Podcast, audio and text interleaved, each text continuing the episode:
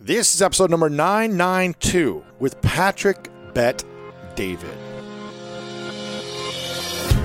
Welcome to the School of Greatness. My name is Lewis Howes, former pro athlete turned lifestyle entrepreneur, and each week we bring you an inspiring person or message to help you discover how to unlock your inner greatness. Thanks for spending some time with me today. Now let the class begin. Iconic newscaster David Brinkley once said, A successful man is one who can lay a firm foundation with the bricks others have thrown at him. And Steve Jobs said, if you really look closely, most overnight successes took a long time. My guest today has built a business empire from scratch while routinely overcoming the criticism tossed his way. Patrick Bet David is a prolific content creator, investor, producer, author, and CEO of both PHP Agency and Valuetainment Media, with a fan base of over 10 million followers across five media platforms. And he's getting set to release a new book, Your Five Next Moves Master the Art of Business Strategy. And in this episode, we discuss the rules of money so that your wealth can continually grow. How to know if you have what it takes to be an entrepreneur, because most people may or may not. Why cultivating relationships is the most important part of business. This is something I learned from my father at an early age. The first thing that you can do after you lose your job. This is huge for so many people right now, and so much more. Patrick and I have been friends for a while, and he truly tells it like it is. Share this with someone who needs to hear it. Make sure to spread this message far and wide because you have the power to change and help someone's life today by sending them this link. And a quick reminder if this is your first time here, make sure to subscribe to the School of Greatness on Apple Podcast, as well as give us a rating and review. And coming up in just a moment is Patrick Bet David. Apple Card is the perfect cash back rewards card. You earn up to 3% daily cash on every purchase every day. That's 3% on your favorite products at Apple, 2% on all other Apple Card with Apple Pay purchases, and 1% on anything you buy with your titanium Apple Card or virtual card number. Visit apple.co slash card calculator to see how much you can earn. Apple Card issued by Goldman Sachs Bank USA, Salt Lake City branch, subject to credit approval, terms apply. Hi, I'm Ben. I suffer from a condition called writer's block. It strikes when I'm at work. That's why I choose Canva Magic Write. It works fast, generating text in seconds, thanks to AI. Common side effects include increased productivity, compliments from coworkers, feelings of satisfaction. Now I can say bye bye to writer's block. Ask your boss if Canva Magic Write is right for you at canva.com, designed for work.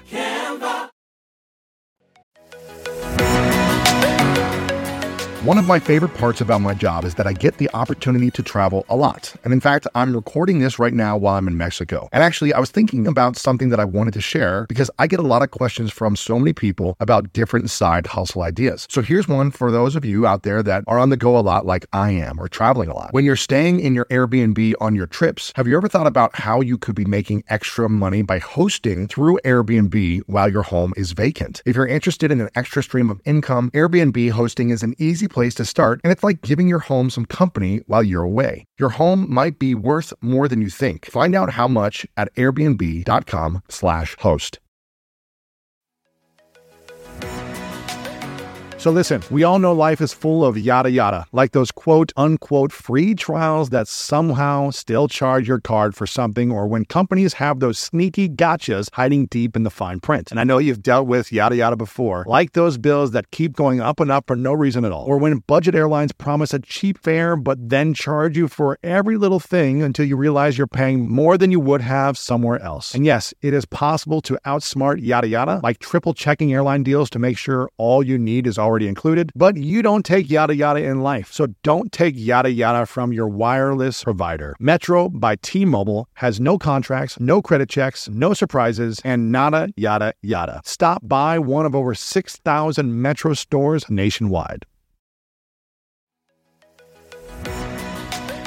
When you get a new car or a new home, your first reaction might be to say things like, oh yeah, or I can't believe it, or booyah. But what you really want to say is the one thing that can get you the help you need. Like a good neighbor, State Farm is there. State Farm is there with the coverage you need for your car, your home, and even boats, motorcycles, RVs, and other things that matter to you. With a State Farm agent, you know someone is there to help you choose the coverage you need. With so many coverage options, it feels good knowing you can find what fits for you. And when you need ways to get help, State Farm gives you options there too too, in person or on the phone with your local agent or on statefarm.com, where their award winning app, State Farm, lets you do things your way. So when you need help protecting the things that matter most, remember to say, like a good neighbor, State Farm is there. We have my man Patrick Bet David in the house. Good to see you, brother. Good to see you. We met, I don't know, probably three years ago. Three years ago. Three yeah. years ago. Yeah. Where you interviewed me for your show, mm-hmm. and I remember seeing your content blowing up before that, and it's blown up even more. And I think you do an amazing job of expressing your opinion through your experience and really evaluating the whole landscape of a topic and then giving a great you know experience or answer on, on your stuff so i love your content and you've got a new book called your next five yes. moves master the art of business strategy so we're going to be talking about business we're going to be talking about money we're going to be talking about these things I'm curious, do we need to know the next five moves or do we need to know the first move?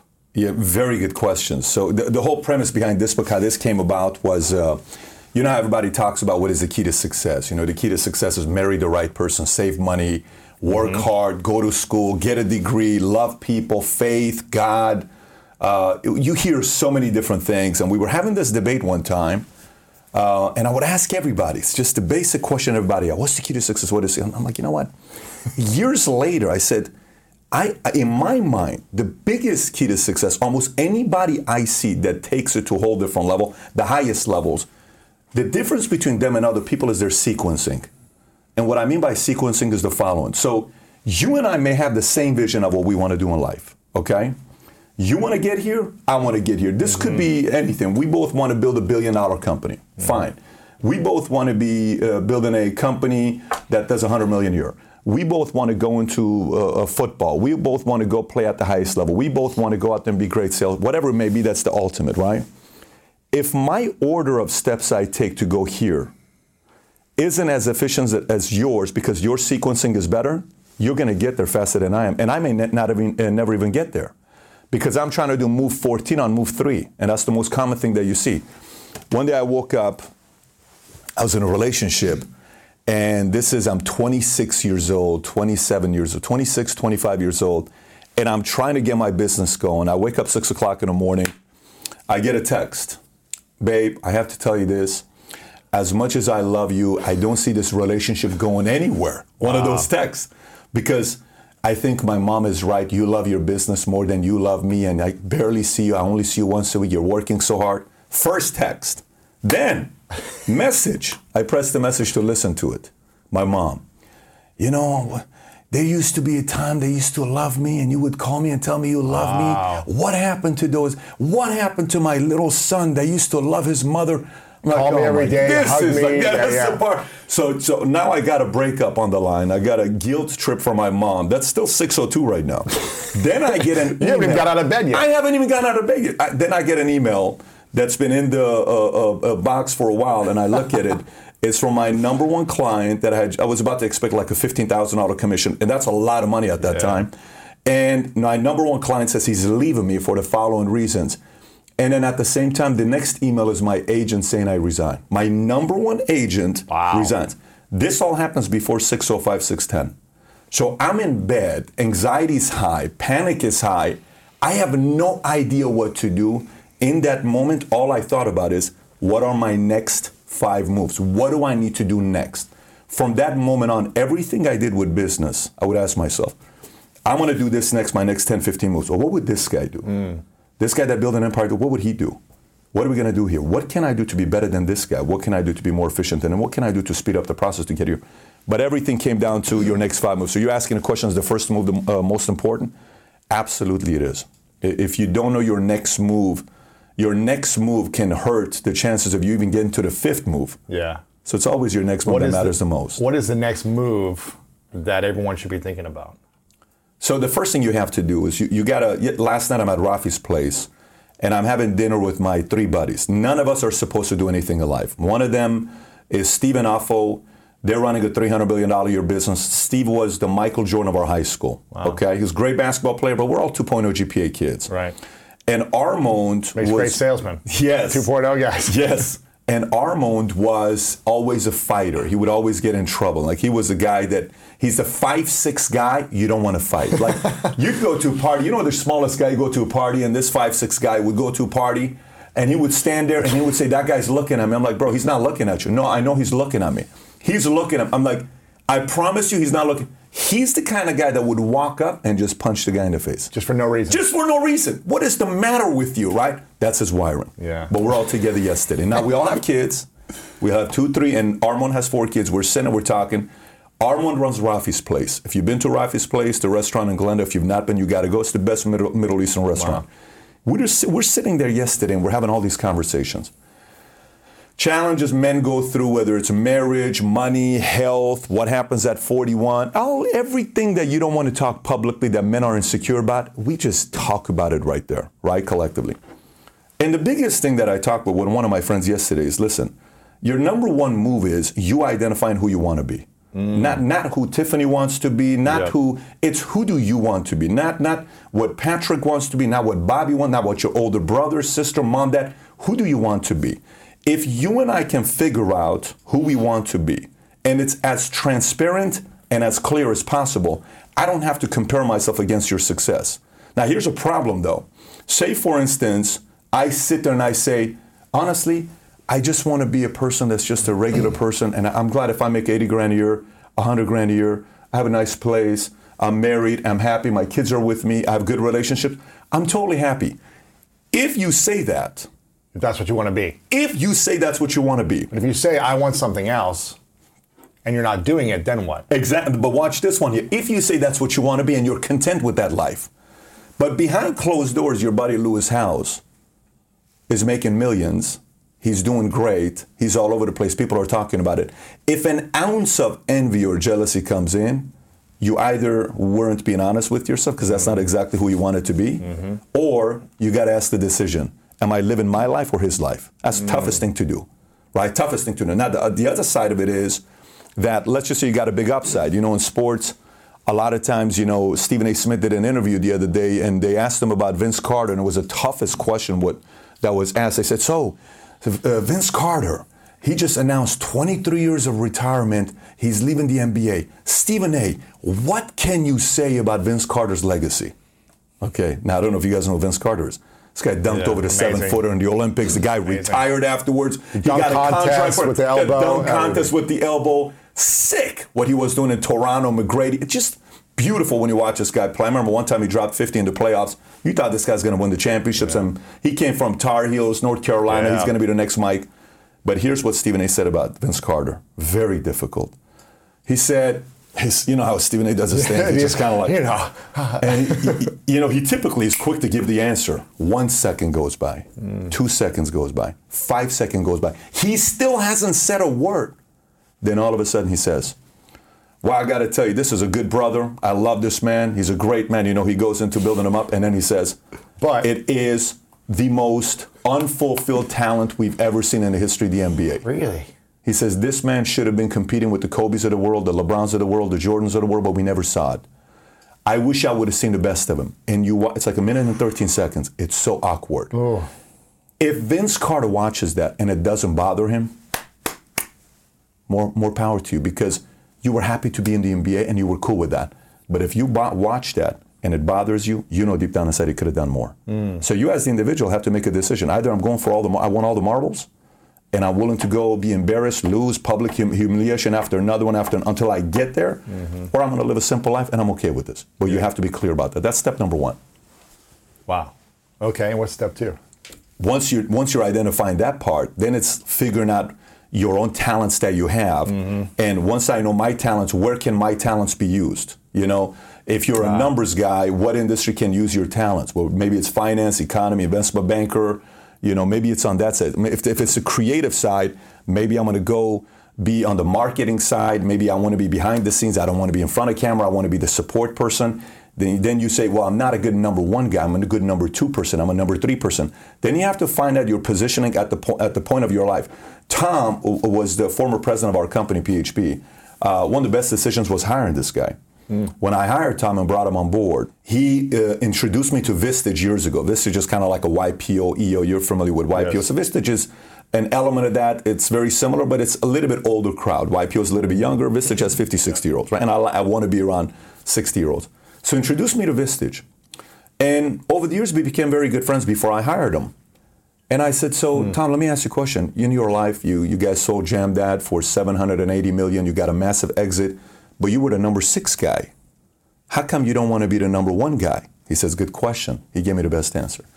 He says, you realize I'm 54 years old at the time we were talking. He says, uh, it took me 54 years to realize I'm not a good number one. 54 years. 54 years to realize I'm not a good number one. What would have happened if you'd realized that at 30? That's the point. Every one of his biggest checks he ever got, he was a number five, the number four, or the number. Every time he was number one, the company didn't do well. Interesting. So sometimes we want to be number one, but maybe you're not a number one. Sometimes you want to be MJ, but maybe you're Scottie. Sometimes you want to be MJ and Scottie, but maybe you're John Paxson and Steve Kerr. Mm-hmm. Maybe you're somebody that later on is going to be the general manager the you know Chicago Bulls. Your name is uh, John Paxson. Maybe you're going to be a great coach. Years later, winning three out of five championships. Your name is Steve Kerr, but you got to play your game with your strength. So And, once- and in the season of life. Exactly. You know and in the season of life. Because you may be a number six right now, but you may eventually be a good number one. Maybe it's just in not a different time. role in and a different, yes. package and a. Yes, but it's the sequencing, man. Everything is sequencing. You What know? does sequencing mean for you? What is Se- that? sequencing to me means okay. You, if you wake up every day, you have a sequence of what you do. Okay, like what's the first thing you do when you wake up? Mostly meditate, Okay, what's the next thing you do? make my bed, And then what's the next thing you do? brush my teeth, shower. Okay, that's a sequence. Yeah. Okay, so that now, what if I wake up and the first thing I do is I shower first? Okay, then I go eat, then I put my clothes on, then I go to work, and I say sometime throughout the day I'm going to meditate. I just messed the whole sequence up. Mm-hmm. What is the foundation of what I'm starting the day with? Right? Yeah. What is the sequence of what I'm going to be doing next?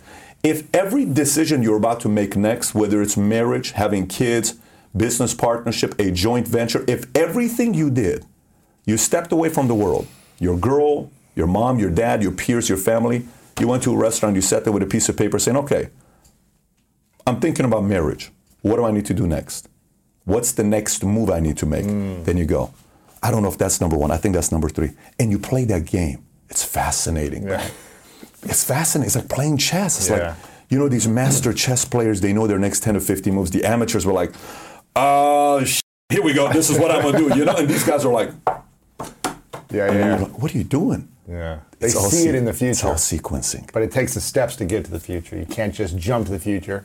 I mean, it's the story of Bob Iger, it's the story of uh, Ted Turner, it's the story of Kirk Kerkorian. You know, how Kirk Kerkorian went from being a regular guy in Bakersfield who didn't graduate past eighth grade, you know, goes and pays a guy a dollar to let him fly a plane and eventually becomes a pilot for Bugsy with the mob and eventually goes and becomes a pilot, buys TWA, turns it into a big company, sells it for a few hundred million dollars, then decides to go to Vegas, then he decides to buy a couple hotels, then he buys 80 acres of property across the street from Tropicana, mm. then he buys MGM. He's not the founder of MGM. He turns it into what it is, dies at 98 years old as a multi-billionaire, gives a billion dollars to Armenia after the earthquake of 1988. This is all sequencing, man. Hmm. This is all sequencing when you go through it. Everything is sequencing. Yeah. And when you look at it that way, you tend to make better decisions.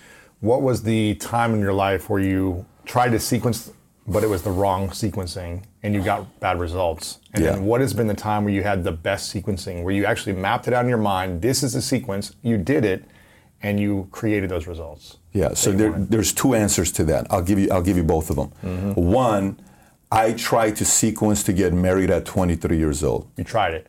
It would have been catastrophic. Now I love the girl, great girl.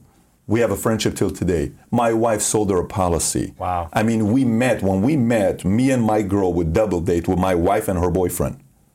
Very weird story. Switched- switched We just switched. They should have switched as well, but we switched, right? Five and a half years later, she's single. I'm single. I'm like, let's go on a date. But at the time, I was forcing marriage because, you know, you're looking at everybody saying, ah, "Man, everybody's mm. getting married, and I think it's my time." And family, and I'm Armenian, I'm Assyrian. This marriage, and I'm, one day I'm like, dude, you are not ready. I asked the question, I said, would you let your daughter marry you? I said, hell no. You asked the question to yourself. I asked the question to myself, would you let your daughter marry the 24 year old Pat right now? I said, absolutely not. I said, you ain't ready to get married. And we got the ring, married. The whole thing was lined up. you got married. You were getting ready to get married. We're getting ready to get married. The whole she wasn't ready, I wasn't ready. It would have been catastrophic for both.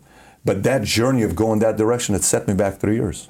Completely set me back. Hmm. Because I was dead set on wanting to live a life of other people. I was dead set on making the decision that's going to please the people that want me to get married. Yet I don't even know what marriage means. I don't even know the complexities of marriage. I don't even know if I'm done being single. Mm-hmm. I don't even know the fear about like if I get married. So do I still? That that's that's a lot of challenging stuff, and it set me back. Like I said, three years. The other part is, Lewis, that when you say when did you do it, I've also done it where I've said here's what I'm going to do. That maybe was premature of a decision, but then in that moment, it's fight, flight, or freeze. You rise to the occasion. you rise to the occasion yeah. Then like when I started a company, I shouldn't, you know, at that You time, ready. I was not ready. There's no way I was ready. Had a half a million dollars in a bank. I'd been around for seven and a half years. I don't know what it is to get insurance contracts. I don't know what it is to get E&O. I don't know what kind of things insurance companies want. I don't know what I'm going to face. We started it, and I went in without knowing anything. No website, no product, no nothing. Wasn't the smartest decision. One night I come home, my wife has the miscarriage. It's 1.30 in the morning. My bank account's at $13,000. I have no idea what to do. When I tell you I have no idea, I have no idea what to do.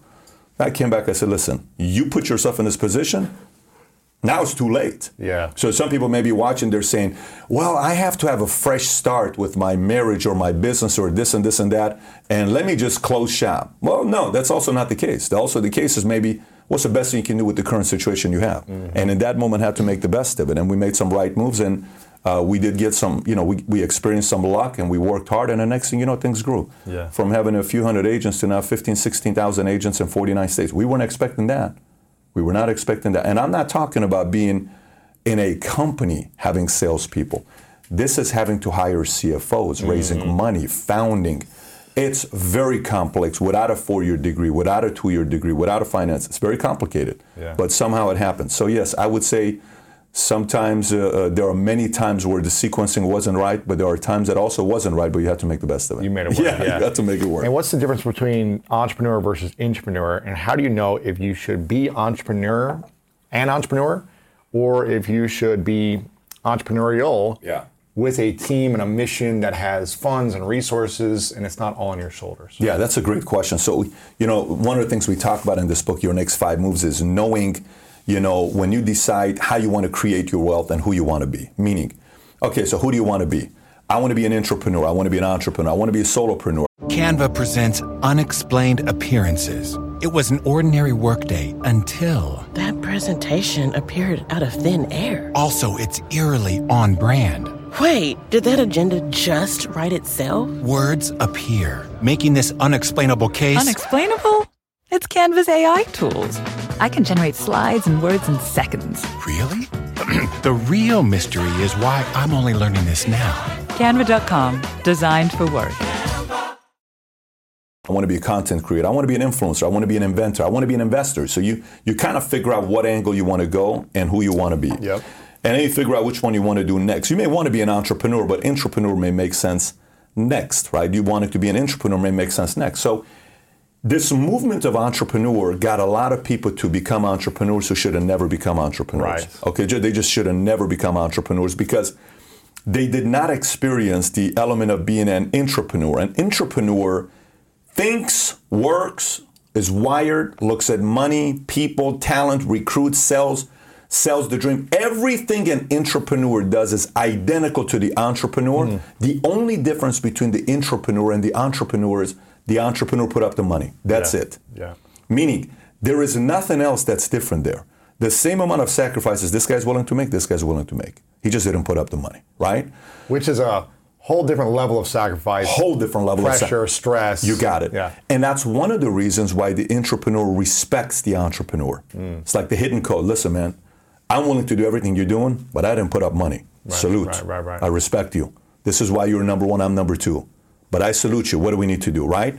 And there's that element of respect for one another. Now, The entrepreneur has to be willing to allow an intrapreneur to exist. So, for example, Bob Iger's story. Bob Iger starts off with ABC years ago, young guy coming out, doesn't know what he wants to do, accidentally gets a job. He starts working at ABC. Then he works his way up. Then it's his dream to be a, a, CEO of Disney. Then eventually becomes a CEO of Disney. He's the CEO of Disney for 15, 16 years. He ends up closing George Lucas and buy Star Wars. Right. He ends up buying Marvel.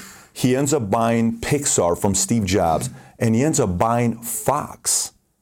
You do these four transactions. His salary was $67 million a year. Wow. Not net worth, salary. Never was an entrepreneur. Right. Bob Iger was never an entrepreneur. Clippers, right here, Ballmer.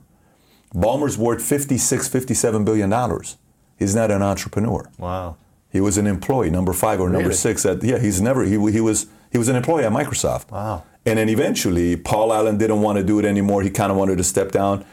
Bill Gates comes in, gets Ballmer. Ballmer takes it to the next level. Ballmer now owns the Clippers. So there are many entrepreneurs that started the company that own 100% of their business, but they're making 80 grand a year. Right. They're making 600 grand a year because they wanted 100% of control. Ballmer's like, listen, I'm good. Gates started it, but I'm worth 58 billion. Yeah. so, so the road to what you're solving for, you don't have to say, I have to be an entrepreneur. No, no, you don't. Maybe the better option for you is go find, if you can find a killer on the way up, mm-hmm. if you can find a killer on the way up. So, you know, if you looked at everybody as a stock, let's just say we started looking at everybody as a stock, okay? So you have small cap, mid cap, large cap. What's the difference between a small cap, mid cap, large cap? It's a dollar amount, you know, five billion less, five billion to another, and then you have the large cap. You know, all these Disney's, WalMarts. These are large cap, right? But the key is if you can figure out when they're a small cap. The key is if you're at the PayPal Mafia group and you see somebody who says that guy's going to start Yelp, I'm going to go run with that guy. That guy's going to start, uh, you know, Tesla, Uber, whatever, Uber. That guy, Peter Thiel, I want to go do something with him. I don't care if I'm his number two or number three. I want to go with this guy. He put a half a million dollars into Facebook, worth a couple billion dollars. This guy's coming up. I want to go where, like Maverick Carter is going to be somebody the next Yeah. 20 years, right? If you can figure out a way to run with him because you are Mm-hmm. one uh, contact away from LeBron. So if a guy wants to get into media, and let's just say you want to do something in the African American community, figure out a way to go work for Maverick Carter. His stock's going to be high 20 years from now. Right. I mean, it's big today, but I'm talking really high. Yeah. So if you can make a list of guys where you can have an eye for it, it's almost like picking a husband or a wife. You know, because picking a husband or a wife, there's a risk factor. You go to dinner and say, "Babe, I love you so much. You're so beautiful. You make my day. When I see you, I'm just like I'm in heaven." It's like I don't see anybody else. It's just clouds around me and angels, you know, and I see birds when we're together. And then the marriage conversation comes up, and your brain, you become a mathematician all of a sudden. Like, I don't know. I say 72% chance we get a divorce, but I'm willing to take that 28% chance risk. So there's an element that we get judged for our mm. friends, we get judged for who we marry, we get judged for our girlfriend, our boyfriend, we get judged for career, industry. You also get judged on who you decide to lock onto and run with as a right hand person or as the person that you want to be their right hand person. But if you can look at people as stocks and you saw somebody that has a big upside and you lock onto them early, it's going to be a wild ride. When did you know your wife was going to be your wife? And what did you see in her that made you say, this is going to be my next move in this area of my life? That's a great question. So, I, I uh, for the five and a half years that we weren't together, every friend I ever had, I set him up on a double date. Every friend I ever, I would say, dude, go ask her out. Wow. She's a wife. You said you want a wife, go ask her out. You think so? You think she'd be interested? Call her. Call her up. Go talk to her. Everybody, I would say, go talk to her. Why? Etiquette, high. Okay. Temperament, calm. Hmm. Very easygoing. Accommodating, but disciplined, worker, has her own identity, not a pushover, mm-hmm. strong, but at the same time, it's just so gentle to be around her. Now, myself. So originally, I thought I wanted to marry myself. So I did. Mm, mm. I, I ended up dating someone that was me. We were both Libras, okay? Mm, she was my former boss, and we almost killed each other. Wow. I mean, I would have been, one of us would have been dead because it was like fire versus fire, and she is so competitive, and we're going, just craziness, right? And then uh, one day I sat down and I read this book, 101 Questions to Ask Before You Get Engaged. And this book I read, I went through all these things and I said, wait a minute. Who I thought I wanted as a wife is not really a wife. Who I wanted as a wife, these are the 18 things that I'm, I can't compromise these things. So, yeah, there's that's definitely not going to work out. This is definitely not going to work out. Here's what I need. And I'm sorry. People can say that's chauvinistic. This is what matters to me. I can't try to please you because you think it's chauvinistic.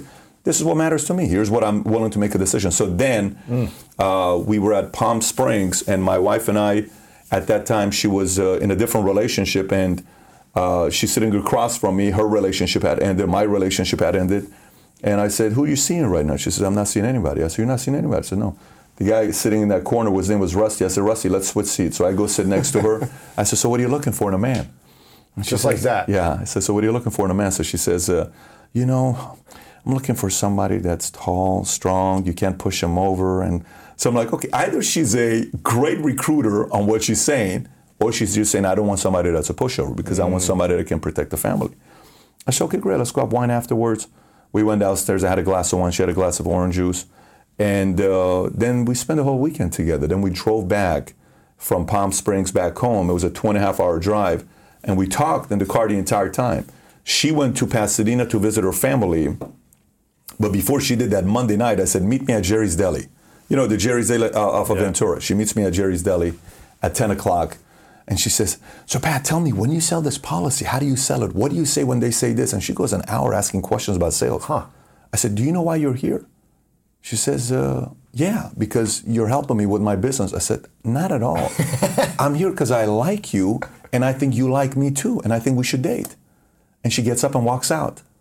She just gets up and walks out. She says, We're friends. This doesn't make any sense. I can't see it. She walks up, gets out, leaves Jerry, gets in a car, goes to Pasadena, Te- uh, Houston, Texas. I'm like, there's no way in the world this is what's happening right now. So I go home. I say, Dad, I want you to look at this MySpace uh, uh, page because it was MySpace back then. Sure, sure. And her song was "Let the Drummer Kick." Do you remember the song "Let the Let the Drummer Kick"? Let the drum, you know. So I'm listening to this "Let the Drummer Kick" 24. So I'm telling my dad, Dad, this is your future daughter-in-law. He says, How many more? You've told me hundreds of women are going to be my future. I said, No, this is the one that I'm telling you. So I call her up. She's not answering. I send her a message on. Uh, she's not answering. Yeah, MySpace. and she finally sends me a message saying, Look, my only concern with us dating is the fact that we're friends. I don't want to risk losing our friendship. So I respond back. I said, Aside from risk losing our friendship, what other concerns do you have? None. So she doesn't answer for a few hours. It was Christmas Eve. We got on the phone, the five and a half hour conversation. She came back December 29th. Uh, We went to P.F. Chang's off of Sherman Oaks and Sepulveda, if you know it, right by the 405 freeway. So we went there, we sat down, and uh, that night our waitress uh, was, waiter was coming up to me. And I said, Can I talk to you? We're having a big problem here. Because we were the last ones left. He says, What's the problem? I said, You know, my wife and I have been married for a long time. She's not my wife. She's just somebody. We, we that's, wife, that's yeah. our first. I said my wife and I have been dating for quite some time, and her parents don't like me because I'm from Iran. What could you tell her? This poor guy sits down next to us for 15 minutes, starts talking about, but do you love him? Because that's all that matters. Wow. Don't worry. He starts getting emotional, and thi- at this point, I'm feeling guilty because I'm like, this sucks because this guy's really trying to be sincere. Anyways, after that night when we went home, I said, we're probably going to get married. Next day, we went to. Uh, uh, uh, church, then we went to Santa Monica Stairs, then we went to Earth Cafe, then we went to Borders when there used to be a Borders, and I bought her the book, 101 Questions to Ask Before We Get Engaged, on our second date. Wow. I said, uh, we need to go through this together. A week later, we were at her place. Six hours of going through all the questions together. A year and a half later, we got engaged and we got three kids. And we're married 11 years. By the way, this is what I will tell you. That's a very weird answer I give people. People ask me, so, man, do you know for a fact this thing's going to work out forever? Absolutely not. We take it one year at a time. Marriage is very risky because you can't control people. I can't control how what kind of emotions you're gonna have, what's gonna happen to you. She can't do it to me. But from day one, we said, babe, one year at a time. No pressure or perfection. The pressure of perfection of marriage ruins everybody. You're always worried about what if this doesn't work out? What if this? What if I become like my parents? What if all that stuff? And that pressure doesn't allow you to enjoy your marriage. So we said, babe, I think we can be married one more year. We've been saying this for 11 years. So we'll see how many more times we're going to say this. Wow. Yeah, slightly different. Where do you think you'd be if you were single over the last 11 years? weren't married, didn't have kids. Would you be farther along in your financial No way. success and No. fulfillment success, or does this bring you more financial and inner fulfillment? Well, the the the like when you're married, there is just as much of a target on you when you're married when you're single. You have to so? understand how so because you're a target. You're somebody that's taken. It's a challenge. desirable for it's other a challenge. It's a challenge. You have to check yourself all the time. and All the constantly. time. I have a formula. I was, last week I was at West Palm. Tell me this And I can't tell you the formula on, on camera here, but the formula I can tell you privately. But I, I'm, I'm at West Palm and I started sharing this formula with our married guys. I said, guys, listen. I sat them with three guys. I said, you guys are all good looking, okay? One guy's name is Andrew. you got money. You're good looking. You're you got- good looking. These guys are all like good looking. One guy went to APU. The other guy's a butcher from Jersey who had a Broadway show in New York. And the other guy was a Calvin Klein model, 6'4 Curtis Eatman. I'm sitting there like, guys, you're very good looking. Now, good news is you guys all married well. You're, you're, you have beautiful wives. I said, but don't get it twisted. Yeah. You know, when you're by yourself and you, you're, a, you're, you're a target as well. I said, you got to have a system. So I told them the system.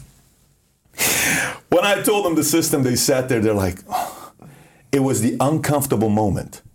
And uh, I say, yeah, this is very effective. Just so it gives you two hours of savings, okay, if you do this exercise Yeah. that I'm telling you. And uh, while I'm telling them, their face is turning red. And then their wives come. So what are you guys talking about? I said, yeah, Andrew, why don't you tell your wife what we're talking? No, babe, you don't want to. But you know, so you know, the difference if I was single, it would have been more women, it would have been more dating, it would have been more relationship, it would have been more trying to please her and her and her and consuming my time and, and, and the desire to try to please, uh, you know, however many relationships you have. It's too much of a Getting into a relationship, ending all the relationships, managing the energy. the, the energy of trying to, you know, like everybody you date for the first time, you're like heaven on earth. I, I wish the last one was like her. Oh my gosh. And then one's issue is she bites her nails. Another one's issue is she doesn't like to floss. So when you're making out at night, there's a little bit of the, I'm like, give me a freaking break, go floss already. Always something. Another one is her mother and her mother is like so annoying. She wants to tell you what to do, and you're so sick of it. Another one is her dad is uh, the opinions on how you should do everything, and she listens to her dad, and you're number two as a man. There's so many things, so you have to eventually make a decision. Which one? Right. What are the most uh, uh, the annoying things that you're willing to work with? Because they're not going away. Everyone's going to have something. Yeah, you Yeah, got you got to be willing to accept something. I'm curious about you've built a very rich life, not just financially, but in your marriage and your your your family, your friendships, your client relationships. You've built a rich life. I'm curious, what are the three things that poor people do that rich people don't do? Or you can reverse it. What Yeah. are three things rich people do that poor people don't do? Well, I, I can tell you, uh, uh, they, they, they have a, the intuition of how they uh, judge people because everything is about the whole intuition part, right? You're sitting there, who you choose to befriend, who you choose to have relationships with, you know, and how you water those relationships. Because if you and I have a relationship together and it's just take, take, take, nothing's going to happen. I remember I'm a 24 year old kid. Uh, I don't know nothing about business. I've done some stuff in sales, but I really don't know nothing about business. I'm I'm a 22 year old kid. I go and I take this guy. I go to a job interview at the advertising group. Shout out to Jamie Hepp, and I watch this guy. He interviews me. I'm, I'm at that time working at Morgan Stanley Dean Witter, but I'm trying to see what else I want to do. Okay, so I got started day before 9/11, but I'm still interviewing. I sit with them in the interview, and the way he interviewed me, I sat there and I said, I will never work for this company because it's just not what I want to do. Because they were selling Xerox machines and uh, business to business. I said, but I want to have a relationship with you. I said, do you mind if I get your business card? He said, yeah, sure. I said, okay, great. So he gives me his business card. Year and a half later, I get a job. I'm doing good at this point. I'm making some income, 23 years old. I call him up and I said, Jamie, you don't remember me, but I want to take you out to lunch and I want to pick your brain if you don't mind. I told you a year and a half ago that I wanted to do this with you. And you said yes. He says, great, let's do it. So we go to Macaroni, Macaroni Grill, somewhere in Culver City, right around here, like uh, Victory, uh, uh, Overland, some, somewhere around that area. So we go there. He brings this drop dead gorgeous girl that works for him. I think her name is Natalia or Natasha or something with N, right? And she's beautiful. Short skirt, perfect legs, flawless, beautiful face. She's sitting right there, and I know what he's trying to do. He's trying to woo me to go be one of his sales guys. And I said, look, with all due respect, you're beautiful, but I have no interest in you. My interest is in you. Is it fair if we just talk business for an hour? He says, yes. So I went, okay? Now, at this point, he's making a million. I'm making 50 grand a year. I'm a nobody, okay? We have lunch again. I'm taking notes, taking notes, taking notes. I offer to pay. He doesn't let me pay. He pays. He says, I got it. No problem. When I leave, I send him a book. We had this meeting that we did every three to six months together at this restaurant, Argentinian restaurant called Bamboo, which they had this beautiful uh, uh, soup. Every time we would have dinner with him or we'd go to lunch, I would always send him a book. Ten years later, he says, every time I meet with Patrick, a book is on its way. Mm. Okay? So I valued the relationship. I asked him, what do you need from me? Mm-hmm. How can I bring things to you? Years later, he gives me one referral. That one referral he gave me helped me open up Florida. If he doesn't give me that referral, that Florida office wouldn't have been opened up, right? Uh-huh. One contact opens up a whole state, okay? So another relationship I can tell you about is I was going to churches and I said, let me see what's going to happen with these churches. And I'm going to churches and I'm going to these different places. And I'm having, I'm studying Scientology, I'm studying LDS, I'm studying Jehovah Judaism, I'm studying everything. At this point in the game, I was obsessed with religion. So all I want to do is study, study, study everything about religion, right? Hmm. And I'm 24, 25. I eventually find this church called Shepherd at, Shepherd of the Hills, which is ran by a guy named Dudley Rutherford. And I go to this place. And I'm not, I'm, an, I'm an atheist, so it's not like I'm going in there. I'm just trying to see what's going on over here. Trying to because learn, I'm just trying to learn. I'm not trying to do it. I go to this place and I'm like, okay, I like this guy's style. Yeah, typically go to church. If you don't do this, you're going to hell. And I'm like, dude, I don't need to know I'm going to hell. I know I'm going to hell. I just want to have a shot in heaven. You know what I'm saying? So this guy's energy was, you have a shot at heaven, right? I'm like, okay, cool. Uh-huh. All right. I'm gonna, this is my tryout. I feel a little better, right? I know the screw ups what I've done in my life. Let me see, maybe I got a shot over here. So I go there and I'm uh, sitting in the back. I watch him once, twice, three times, four times. I'm like, wow, this I like this guy. So then I sent him an email, a little bit of an arrogant email, but I'll tell you what the email was. I sent him an email and I said, listen, my name is Patrick Bet-David. You don't know who I am, but I'm gonna be somebody in the world. Mm. And I, I know you are somebody in the world, but I promise you, if you give me your time, I will always bring value to you. It will not be a waste of your time, okay? I'm not doing anything at that time at 25. I'm, I got a small little office operation, nothing crazy. We go have a lunch together at Black Angus. Black Angus off Canoga or Topanga. We go to Black Angus, we sit down, we talk. After the meeting is over with, I said, What can I do for you? Nothing there. We go out again. What can I do for you? Nothing there. What can I do for you? Nothing there. Eventually, he says something happened with my son at Moorpark basketball. And I made a phone call to the coach and I spoke to the guy. And anonym, anonymously because I didn't like the way uh, this whole situation was handled. He probably doesn't even know the story. I know the, the people may know, but he may not even know the story. So, um, so I make the phone call. We get closer. He marries my wife. We, we change our wedding to Friday. It was set up on Saturday to Friday so he can wed us. Anyways, in 2008, 2009, 2008, he introduces me to Tom Ellsworth. You know how I talked about Tom earlier? Mm-hmm. He introduced me to Tom. Mm. Okay? And Tom comes. Okay? In 2009, he introduced me to Matt Sapaula. Matt Sapaula and Sheena. I got introduced to 09. They just got promoted this last week at West Palm Beach to the Chief Distribution Officer, PHP, right? Mm-hmm. He is now the CDO, okay? We've paid him in the first six months of the year over a million dollars. They're, they're doing very good at what they do in the business here. But if I don't have that contact and I water him what his needs are, not what I can take, Yeah. if I give the needs you, I don't have those contacts. So I think too many times when you know you build a relationship with somebody, it's immediately what can I do? You know, uh, uh, what can I? And by the way, I can I- remember the what fir- can I get from him? yeah, you? and I remember how you were the first time we met. You know, uh, when we were done. You and I went to Earth Cafe with Jen, and I think we even went and looked at some furniture, and there was like a Google shop that we went there. I don't know if you remember Yeah, that yeah, off yeah. of a, Walked around, right across from Earth Cafe. And and you said, Pat, how can I help you? What do you need from me? You know, what can I do for you? It was on the corner out after. Exactly. Exactly. So, like, so we walked around, babe. She said, yeah, I really like this Lewis guy. I don't like this approach, how he is. That's the dynamic that you don't see behind closed doors. People may see School of Greatness, people may see the books, but behind closed doors, the context Mm-hmm. is about what can I do for you. So you ask three things.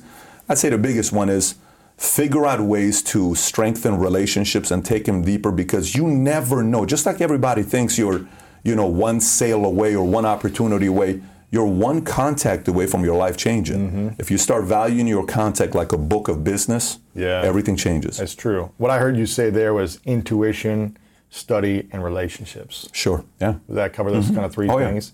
And I think when you think about people that aren't making the money that they want and don't have a rich life, whether that be quality of life, they probably aren't discerning their decisions and being intuitive about who they should spend time with. They aren't researching more ideas and expanding their mind, and they aren't giving in those relationships. I would agree yeah, with that. Yeah, I, I would agree with that. And I think sometimes it's also not knowing what something could lead into. You know, a guy one time came into Morgan Stanley, yes. Dean Witter, on a Harley Davidson uh, bike, and he had tattoos, and he looked rough, very rough. No advisor would take him. He says, "I'm looking for an advisor." No advisor would take this guy. Yeah, I'm, I'm, i need an advisor. Uh-huh. And like, oh, there's a bank downstairs. A financial advisor. Financial yeah. advisor. Well, Morgan Stanley, Dean Witter, Glendale. No one wants to take this guy. Like, this guy's got no money. Yeah, no so potential. the guy comes out, he sees, he says, oh, just give him to somebody else. I'm good. The guy in the corner office that has a couple hundred million dollars under management, he leaves. Then the new guy takes him. Then the guy comes. Canva presents stories to keep you up at night. It was an ordinary workday until. The Singapore presentation is at 3 a.m. The office was shocked. But that's when we sleep. Maya made it less scary with Canva. I'll just record my presentation so Singapore can watch it anytime. Record and present anytime with Canva presentations at canva.com. Designed for work. $50 million to invest. he got an inheritance. That one account was fifty Changed million. his life. Changed his life. Yeah. And he put the 50 and the rookie b- broker got a $50 million money under management. You're wow. getting one or two points on that. Life changing. So the for life. For life. Every year. Every year. Generational wealth. We're not talking yeah. about like a small thing here. So you can't just sit there and look mm-hmm. at relationships that you never know the potential of a contact. You have to know every contact could take you to some place that you don't know. It's like a movie. You don't know the next scene. You know, so you can't just assume what that contact's going to lead into. Yeah. Sometimes the smallest contact can lead into something Gosh, big. One of the things I love about you, Patrick, is you remind me of my dad so much and my childhood. My dad, I think I told you, my dad was life insurance salesman for 32 years until he got into a, a brain accident. He got in a car crash, and he's still alive today, but he had to stop working. And he also became an entrepreneur, launched the health insurance vertical in, in, in conjunction with Northwestern Mutual. And um, he does everything you do. And my whole business model and the, just the way that I live is based on what I witnessed him doing. And this was pre social media, pre internet. Wow. He would just remember names like nobody's business. He was so giving, so thoughtful, and he was always thinking in the long term. He wasn't like, how can I sell you now, but how can I give you now? He would do this every day. He would read the newspaper and he would cut out the newspaper every day and write long letters and put in envelopes and send it out to people that were clients and people that are not clients. If it was someone's kid in sports that, you know, was, hey, they had their best game ever. Hey, I just wanted to send you this clipping wow. of the newspaper to just people in the community. That's on a whole different town. level, though, man. That's and incredible. Handwritten letters and just send it to them and say, hey, you know, if I can ever wow. help with anything, let me know. Yeah. And it was that kind of old school mentality, but he would always just show up for people, just take meetings to take them, and wasn't always trying to sell, but just trying to serve and that's really kind of how I, I, built my business early on was when i had nothing at all i was just like what can i learn from someone and how can i ask them what they need and then deliver on that need as fast as possible and not ask for anything in return. And i think that's one of the reasons why i've been able to grow is because of the relationship building. You know ben our producer i met him nine years ago when he was a, uh, a student at columbia journalism school uh, getting, getting your master's right? And he was working on a documentary about handball. I was in handball at that time in New York City and really liked the way he made the documentary and followed his journey over the last nine years, stayed in touch every year. We needed a, a head producer to really build our content. And I reached out to him, and the timing right, the sequencing was right, and we had the relationship where it made sense, at least for now. Maybe he leaves at some point, but it's been great so far in the last four months. And I think you never know where the relationship will go. Even if it didn't work out, it's still worth building relationships. No question. Yeah. Even if we never work together. Because you just never know mm-hmm. who that person might introduce you to, who might say your name behind closed doors, where it unlocks some opportunity you never know. So you remind me a lot of my dad. Well, that that's a big yeah, compliment, yeah, yeah. man. I appreciate that. Thank you. And I think if more people came from that place of how can I just care about people and help them solve their problems, you're going to gain a lot back in return long term, whether it's with that person or not. And you talk about money a lot on your show. and you have an amazing video about your top. I think it's your top 20 rules on money. I'm curious, since we're going into the rich poor conversation, what would you say are the top three to five rules on money? If you could boil it down to three to five, It's a game. The number one rule is it's a game. You're playing a game. It's that simple. You know, uh, if you if you look at it as a game, just like anything, you can get better at it, right? Like I don't whatever game you play. If you play Uno, if you play Monopoly, if you play Clue, if you play Fortnite. Jenga, if you play Fortnite, if you- anything you play, you know you're gonna get good. I remember in my time, I was playing Fester's Quest. I played Zelda. Zelda, I used to play Final Fantasy One, and I would play. Um, Obviously, Street Fighter or Mortal Kombat, but it was also uh, what was the Mario Kart? Is it Yep, Super Mario yep. Kart? I, and you know how you would do the three Yeah, jumps yeah. and then bam, it's going fast. And I would beat this time 32 seconds. I was so proud of it, but I, I played it 50,000 times, right? So the game with money, it's it's exactly what it is. Once you learn how to play the game with money, then it has to do with timing. Then it has to do with different kind of things. Like you know, a, a, a year ago, I get a call from a guy who needs cash. It's okay. So and he needs an investment. he he has something he has to sell immediately mm-hmm. To get cash in return. Okay, because he needs the money right away. So I said, okay. So uh, what are you selling? He says it's the two greatest Wayne Gretzky cards. I said, okay. Signed or unsigned? No, this is a PSA 10 1979 OPC Topps. Signature? No sign, but it's the Holy Grail. So Wow. the, the the OPC one sold in 2016 for $453,000. Okay. Wow. And just five years prior to that, it sold for ninety-two thousand dollars. So from ninety-two thousand to four fifty-one in 2016, and he calls me. And a top sold in 2016 for two hundred five thousand dollars. So two cards combined sold in 2016 for six hundred and, you know, He has them both. He has them both, and he wants to sell it to me. And I said, okay, what do you want to sell it for? He's like six hundred thousand. Yeah, of course he wants to. I said, I'm not going to pay you that. I mean, you, you know, he wants 650. I I'm not going to pay you that. But we talked about it, and eventually he gave me a number, right? And it was still a number. I had to still cough up, you know, half a million dollar che- uh, check to the guy. But we met at the PSA headquarters. Classy guy, total gentleman. We sat down. Transaction happened. The CEO of PSA came, showed us the poster on the PSA headquarters. I think it's in Newport. Of the card is on the wall. It's the most expensive hockey card in the world, right? Okay, no problem. So You're a hockey fan? I'm not a hockey fan. I'm an investment guy with hockey. But I've interviewed Wayne Gretzky six years ago. Wow. So I like greatness. I like anybody Yes. Mm-hmm. that just goes and crushes it with their game, right? So I buy this card. So I buy the card. I don't think much of it. One card, not two. Two cards. It's both of them. I bought both of them. Yeah. Wow. So the other guy who owns the card wouldn't sell his card for a million dollars if you paid it to him. So here's what I do know. Two guys own the card. Me and the other guy. There's only two of us. Okay. Okay. He, you paid a million, he won't sell it to you. So that means there's only one in the market because it's me because I'm willing to sell it. Yeah, Right. yeah. So it's on eBay right. now. If you go on eBay right now, you type in Wayne Gretzky OPC, it's it's on market right now for a million dollars. Right. Wow. What the, the the one of them is on the market for a million. The other one's on the market for four hundred thousand. So you asked me for rule of uh, money. I had cash. If I don't have cash like that, I can't double my money that quickly. So we just talked about three of them. Money's a game. You need cash because opportunity is going to come up, and it's a doubles game. So if I put doubles down- game. it's a doubles game. Everything about money is a doubles game. What's that mean? A doubles game to me is I pay you thousand dollars. Can we double it in six months? No. How long? In twelve months? Okay, no problem. I'll do a double in a, in a year. Here's a thousand dollars. I get a double back, right? So if you take a thousand and you double it every year, what happens? Thousand goes into two, four, eight, sixteen, thirty-two, sixty-four, two fifty-six, five, twelve, a million. A thousand dollars is nine doubles away from a million. Wow. Now you take a million and see what happens if we double it nine times. One million goes into two million, four million, eight million, sixteen million, thirty-two, sixty-four, one twenty-eight, two fifty-six, five, twelve, a billion. A million is ten doubles away from a billion. But how do you find the doubles? Well, that's the game. That's the part of the game. That's what I'm trying to tell you. So, the, so the doubles now becomes investment opportunities. You know, what you buy into. Do you start a company where has a high value, you know, you can really scale it and finding something that can scale? Do you invest into things that are going to give you six, eight, ten percent, or are you going to go play ball and take the risk? That, that's the game that you're going to start learning. That you know, part of my money is going to be hedged, and I'm going to buy some gold because I'm not going to become a billionaire off gold, but I'm buying it because gold is money, and something happens to the economy, I'm protected with the gold. But you know what? I'm going to put some of this money in mutual funds because I know long term I'm going to make eight to twelve percent on this. I'm fine with that. I might do a real estate deal because long term I may do some money. Although right now commercial real estate may be an interesting uh, dynamic because I think Zoom crushed commercial real estate.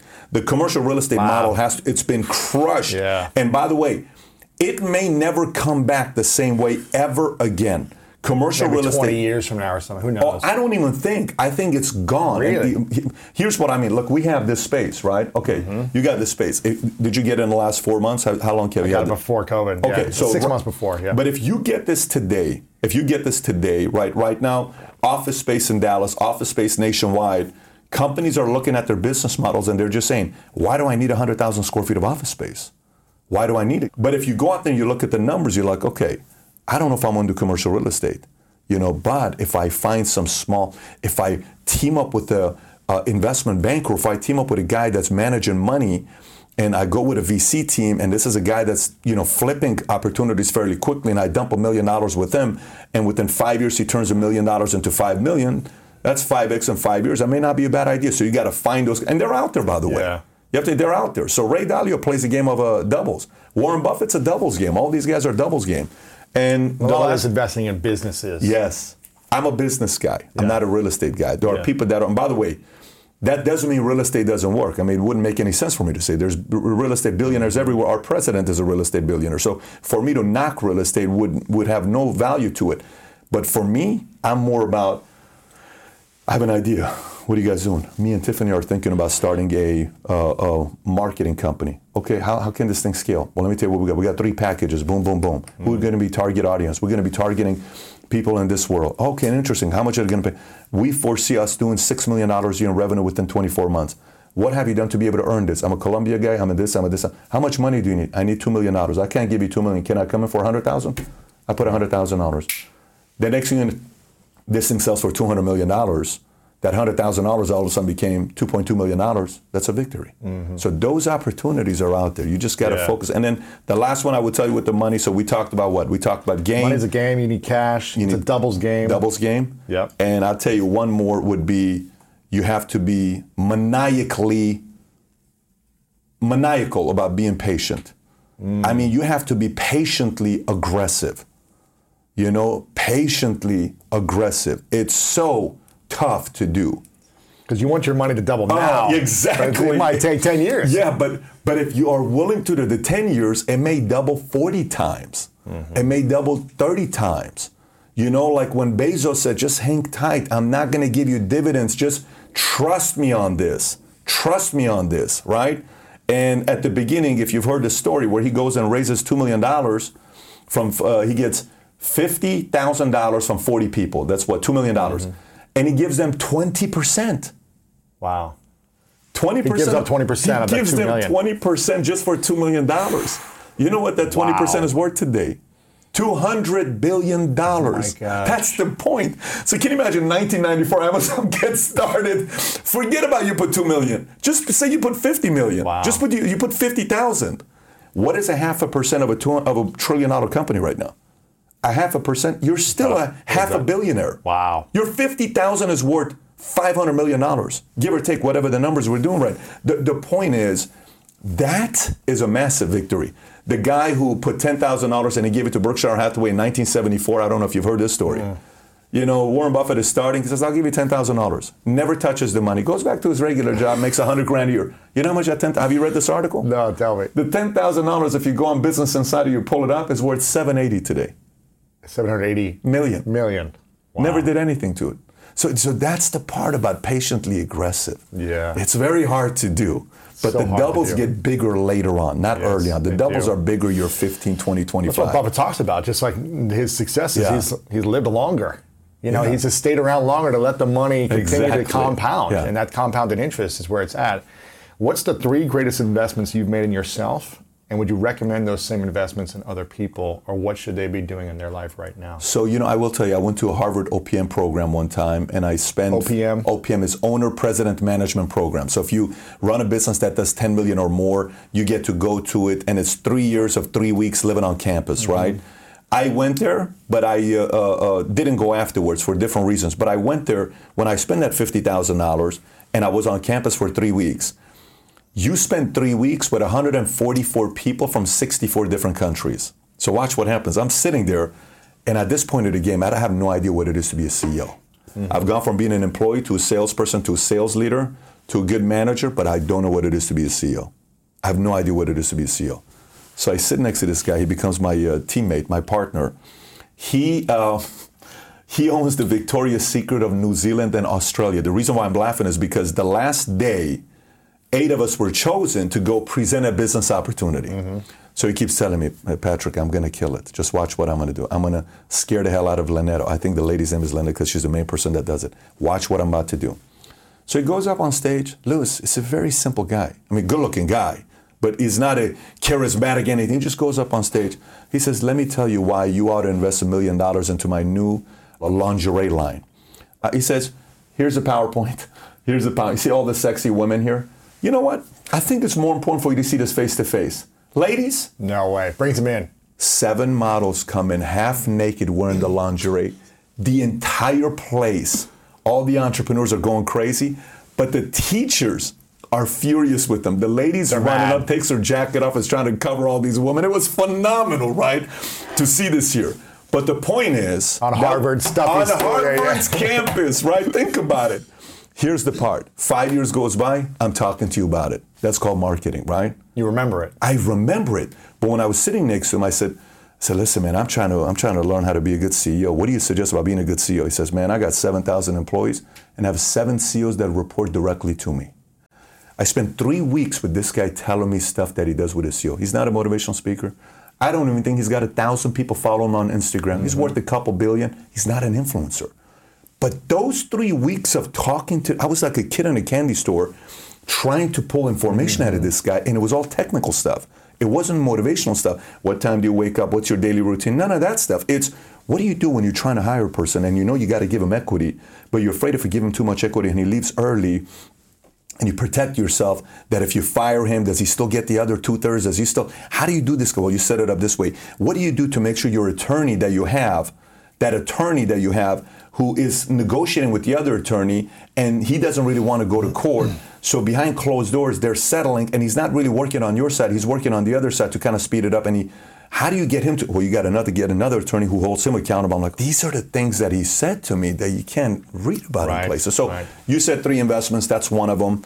Uh, Vistage was 100% a great investment because we met once a month uh, for three, four years with a man named John Morris. John Morris is a local guy, Santa Monica guy. It'd be great for you to get connected with him. We're sitting in a meeting one time with John Morris, and one of the entrepreneurs going out of business, and he says, uh, "Guys, uh, I got bad news." Because you would start the meeting and he would say, "Here's my personal life. Here's my health." Here's my marriage. Here's my business. Here's my kids. And we would all talk amongst each other. Everybody had to sign an NDA so you don't tell your story. But one guy gets up and he says, Guys, I got bad news. I'm about to go out of business. Why? If I don't get a half a million by this Friday, we're shutting down. If I get it, I'll last another year and a half and I think we'll make it, but I'm shutting down. This is what John does. Tell me what do you need for half a million? What are you willing to give up for the half a million? What are you willing to do this? Mm. He says, give me a second. In front of all of us.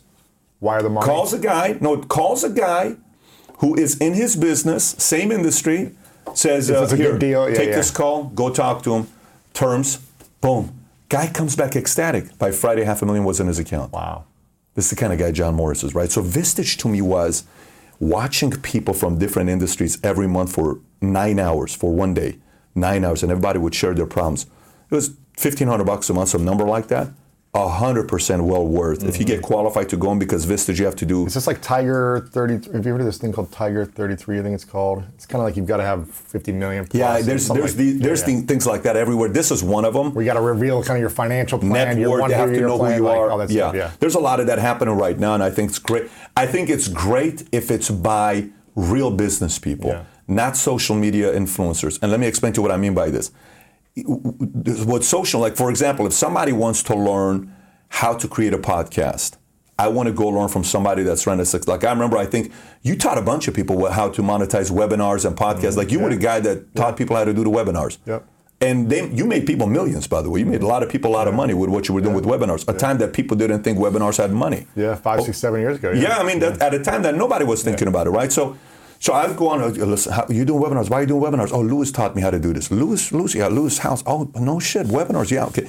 So, but this is not webinars. This is not, this is about these guys. How did you go from bigger strategy on yeah, everything? This is, yeah.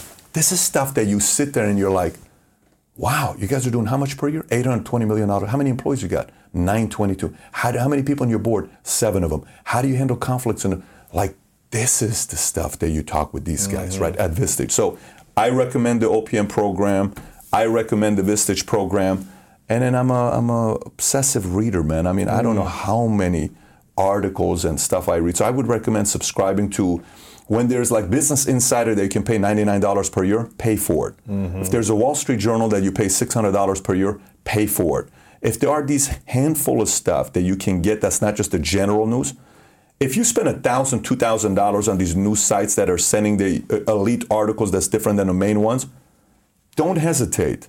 Pay for it Mm-hmm. because everybody's going to talk about the general stuff, but that additional stuff is written it's by advanced stuff, Yeah. yeah. it's advanced stuff. So imagine Insider. like it's the insider stuff written by the CFO of Snapchat that's telling you nine ways to protect yourself against cybersecurity that will be boring to other people. But you're looking and saying, "Damn, this was freak, this was legit." So Yeah. those those kinds of investments is what I would say to you. And if you if you lost your job right now, what investment should you make in yourself? if I lost my job right now and I don't have a job lined up within four weeks, that means I have a very weak contact list. Hmm. So the problem is a long-term problem. So you are the long-term. If you cannot replace yourself with a job within four weeks, you have a terrible contact list. Relationship contact. Yeah, exactly. Because you should be able to replace your job within four weeks if you got a solid contact list. Why shouldn't you be? You should like you know a person gets like we fired a guy named uh, uh, Mark, and he was with AIG for 22 years, and I love this guy. But he just wasn't a fit. So I talked to Mark. I said, Mark, this is not going to work out. But I'm telling you right now, I got a job for you lined up at Columbus. He says seriously. I said, interview set up. CEO of Columbus calls me for a review. I said, no question. This guy's a phenomenal guy for you.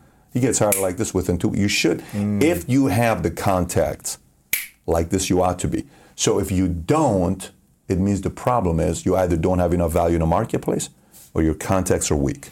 When you think about someone you want to connect with, what goes through your mind of the, the sequencing of how do I reach out to this person? I do a lot of research on the person. I do a lot of research on the person. You're really good at that, yeah. A lot of research on the person. I think people don't know how valuable understanding who someone is and what their history is and what makes them tick. I agree. How meaningful that is when you do that. Yeah, and I think I it's, agree. you did this when you first interviewed me. You just knew a lot about me, and you did research. And I'm like, man, it takes so much time and energy. And when you're running a business with a thousand employees, Oh, you're yeah. doing ten sales calls a day. You're, you know, a husband. You're a dad. How do you manage Hmm. building relationships when you have so much going on, though? You have no free time. Yeah. So so this this goes into at what level you want to go to in life. Meaning, there is levels in this game, right? Like, listen, uh, Gary Payton is alpha, but he's not alpha when Michael's in the room. When Michael's in the room, Michael's the alpha. Yeah, he's a little- Kobe's an alpha, but not when Michael's in the room. But anybody else in the room, Kobe's the alpha, including Magic Johnson, including Shaq. Yeah. But when Barkley's in the room with Shaq, who's the alpha? Shaq's the alpha. Okay? But when Barkley's in the room with a Carmelo Anthony, Barkley's the alpha. Everything's about levels, right? So what level do you want to go to? So if you want to go at the next levels, it's going to require you to be a little bit more meticulous and detailed about your strategy, about uh, uh, uh, uh, the kind of help you're going to need, the kind of research you're going to need, the kind of relationships you're going to need you know, and then figuring out like your scheduling. Sometimes people want to have the four hour work week. I'm not a four hour work week guy, but some Yeah. people want that lifestyle. And you have to give credit to Tim Ferriss because Tim Ferriss started a movement with a bunch of laptop entrepreneurs all over the mm-hmm. world. And guess what? They love it. Mm-hmm. When I talk to these people that read four hour work week, and I'm in Malaysia and look at my life. And I'm making and a said, few hundred grand a year or a few million a year or whatever it may Good be. for yeah. you. I could never. I'm, I'm a terrible vacation guy after three days. I'm a three day guy. Yeah. But I know myself. If I go to to Bora Bora, if I go to Greece and we have to go after three days, my wife will say, "Babe, you good?" Like, babe, it's three days, babe. She says, I get it, babe. Just kind of, and we're typically go because we're entertaining people. We're not going. It's like Yeah, yeah, yeah. we're taking 500 people, 400 people, 300. So we're entertaining people. It's not like, you know, you're going because it's when we go, we go, we get our stuff done, and we come back and we have a great time together because now we have a system. When you have kids, it's different because you can go longer with kids Yeah. because you're vicariously living through them. I like I like going to Universal Studios. I can go with my kids Universal Studios because I see how he looks at Harry Potter and Uh-huh. you know these spiders and this stuff. It's beautiful when you see their imagination, right? But going back to the question you're asking, Mm-hmm. so how do you find time to do research? How do you find time to do all this other stuff? If you want to compete in the top 1% of 1% of 1% of 1%, the price is a bigger price. And Lewis, there's no way to describe how to do it. There isn't a formula for it. Mm-hmm. You just have to figure out a way how to do it. If it means I come home and I have to watch a person's interview from 11 o'clock to 2 o'clock in the morning, you do. and I come to the office at 8 a.m. to do my interview, and I have to come and go read through 20 pages of notes, I have to do that. Mm-hmm. And if I don't do that, you can tell in the interview. If I do do it, you're like, how does he know that guy's date? Yeah. How does he know when this happened at this time? How do you know when this happened? It's a lot of research. The level of detail do. and attention, people will remember for decades. They'll remember and always think back to, you know, that person really cared, or that person was really thoughtful, that person was genuinely interested in me. And they'll just continue to remember that. And good things will come to you when you come from that place, when you constantly do that extra work to care about someone. So I agree there. Um, what's the question you wish everyone asked you more that they don't ask you? I think the, the the the understanding of knowing that you know if I really want to do something big, what do I do when I'm having the guilt that I get from my wife, my kids, my family? How do you manage guilt? Mm. For example, something big. What do you mean by that? Okay, so for example, you you really aspire to have your own talk show. Mm-hmm which you should. I mean, you look like a guy that you ought to have it one day. You're that kind of a guy. Mm-hmm. You need to be on the big screen. You belong on the big screen. You need to have something like that happen with Lewis Howes. I've said this to you from the first time we sat down. Right. You look like the guy that has something like that going for himself. Montel Williams uh, meets Oprah Winfrey meets you know Michael Strahan meets right, right, you know like Ellen DeGeneres. Combine those, combine. Yeah, yeah. Okay, Lewis Howes show on TV, right? Okay.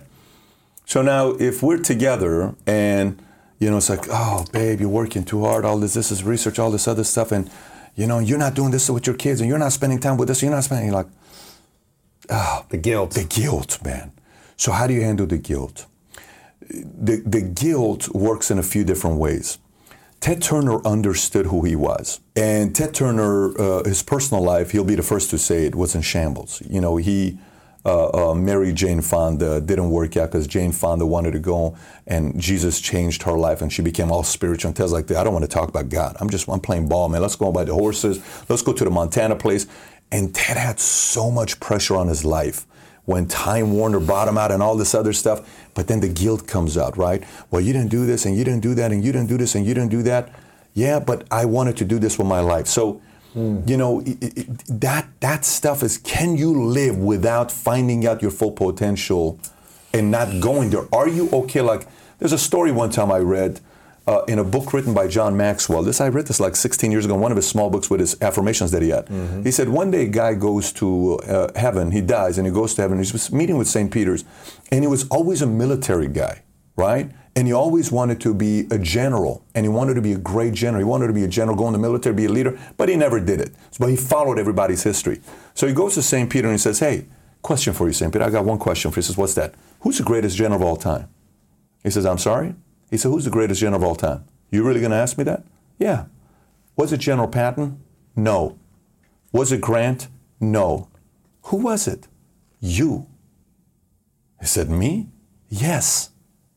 When the recruiter came to you for you to join the army, and if you had the courage to go in, mm. you would have been the greatest oh, general. I have it right now. you would have been the greatest general the world had ever seen, but you were afraid. Wow. I mean, listen, either that story makes you so nervous where you're kind of like, I can't do that to myself. Or that story gets you to be like, wow, it's okay if I don't go there. Fine. But you're going to have to deal with that. And whatever you decide to do that's big, there's going to be sacrifices. Yeah. And there's going to come with guilt. So it's like you either have guilt or regret. Yeah, it's well, one. How do you two, manage both? Exactly. How do you manage both? So, so the formula there becomes if the person you're marrying, mm. like Jen and I, when we were dating, I told her, I said, "Babe, I'm not a nine to five guy." So we went and sat down with a marriage counselor because I highly recommend meeting with somebody before you get married. Because yeah, I've met with so many therapists. I think I recommend it for everybody yeah. because you can talk with a non-involved person in your life and let it out, and mm-hmm. they're just going to listen to you. So we met with this guy. His name is Danny. Nice guy, sweetheart of a guy. So we sit down. I said, Danny, let me ask you a question. You've been married to your wife 33 years. What's been the main thing that's helped you guys make this work? He said, We have one rule. Every night at six o'clock, this is the one rule we don't break. You have to be at the dinner table, everybody has dinner together. Like, what'd you do for a living? I was a school teacher. What did your wife do? We were both school teachers. I said, Danny, thank you so much for your time. Here's the $200. No, we just got started. I'm good, buddy. Thank you. Pick up Jim's like, babe, it's a little bit disrespectful. I said, I'm not disrespecting. I paid the $200. We got up, we walked out. So we got in the car. She says, babe, why'd you just do that? That's disrespectful. I said, it's not disrespectful. Neither one of us are school teachers. Mm-hmm. So this, whatever he says, It's is not, not, going to going help to us. work. Yeah, what yeah. do you want me to do with this? Is not the life we're choosing to live. Yeah. So then I had her go meet with Dudley's wife. Okay, and they meet together. Now here's what she says. She says, "Are you comfortable knowing that his time is going to be taken by everybody? Are you comfortable knowing that you have to put everything into calendar, including your date night? Are you comfortable knowing you're gonna have to remind him with every birthday? Are you comfortable? Are you comfortable? Know, are you comfortable knowing? And she goes through the ten affirmations, and her number eight is, Are you comfortable knowing that there's gonna be days you really don't feel like it because you've had three kids and you're so tired because of food? You still have to find time to have sex with your husband. Wow. Are you? And she went through. I, I didn't even know this stuff. Then I'm like, man, I love you so much. You're such a great human being. You know, it's like life changing. But we came back and said, and then I took her to meet with the, uh, uh, for her to know, like with me. And I said, hey, what do you think about me? And uh, Dudley looks at me and says, listen, I'm not worried about her. I'm worried about you. Because are you comfortable knowing that you also have kids? You have to put them priority as well. You still got to find the time. You got to do this you got to do that. And he put the onus on me too. So it can't be her only or him only. But then they said, here's what you both have to be comfortable with, and you can make it work, and it's going to be hard. But if you bought into it up front, then it's fine. It's when you don't buy into it up front, three years later after being married, you're like, damn. And she says, but you never said you wanted to do this. Now it's a problem. Yeah.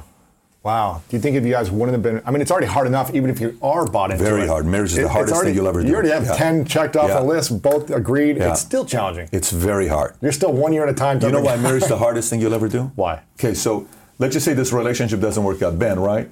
Yeah, let's just yeah. say relationship with Columbia doesn't work. He's been here for four months, right? Yeah, yeah. He says we need to have Louis Vuitton masks. I don't like the fact that you don't have Louis Vuitton masks. He gets offended. He gets upset with you, right? He says, "Screw you, Louis," and goes and writes a negative review on Yelp. Uh-huh. You're pissed. You're like, dude, what are you doing, bro? But you can go find somebody else. Let's say you come one day, you choose us, you piece of pop, pop, and you just put all your frustration. He can leave and say, dude, screw you, I'm gonna go find a different boss, right? You have a choice. Mm-hmm. Let's say you have a business partner. He steals $2 million from you. Okay? Yeah. You're devastated. Mm-hmm. You're like, what a thief. But you can go find a better business partner. Yeah. Okay? Let's say you have a girlfriend. You guys have the worst fight ever. You do something stupid. She does something We're stupid. breaking up. You're, break, you're breaking up. It's going to be like annoying. You're going to go to the bar, hang out with your friend, all this other stuff, and then you're going to miss her text in the middle of the night. I made a mistake. I love you. I miss you. Okay, whatever. Let's Okay. move on. Yeah. Let's say you have kids. See, that's why you never have one kid. You gotta have two or three kids because you have options. You never want to have one kid. My recommendation: never just have one kid. Yeah. But you got one wife. You got one husband. Very annoying. Very annoying. Because if we're buddies, you and I are friends. Mm-hmm. Let's just say you and I talk. We have a big debate over LeBron and Kobe, and it's Mm-hmm. bad. It's bad, dude. Whatever, man. You're such a. Yeah, all you do is follow Kobe. Well, you're LeBron. Ah, you're the Magic. You're, and we have a heated. We have a debate over Biden, Trump. We have a debate over politics. We have a debate over sports. I'm pissed. You're pissed at me. We can go six weeks without talking. That's cool. Mm-hmm.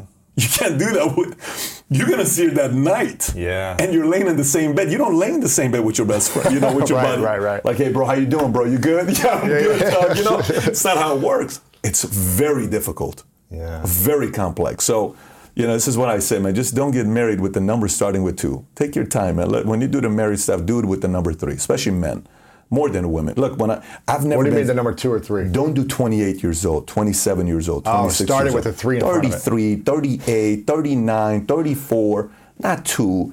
And uh, the, the other part is also Mm, interesting. like I've never been, I was never single with Tinder. I have no idea what it is to Oh, have no. access to, you Me either, know, uh, Me Tinder either. or. uh, It would have been bad news for me.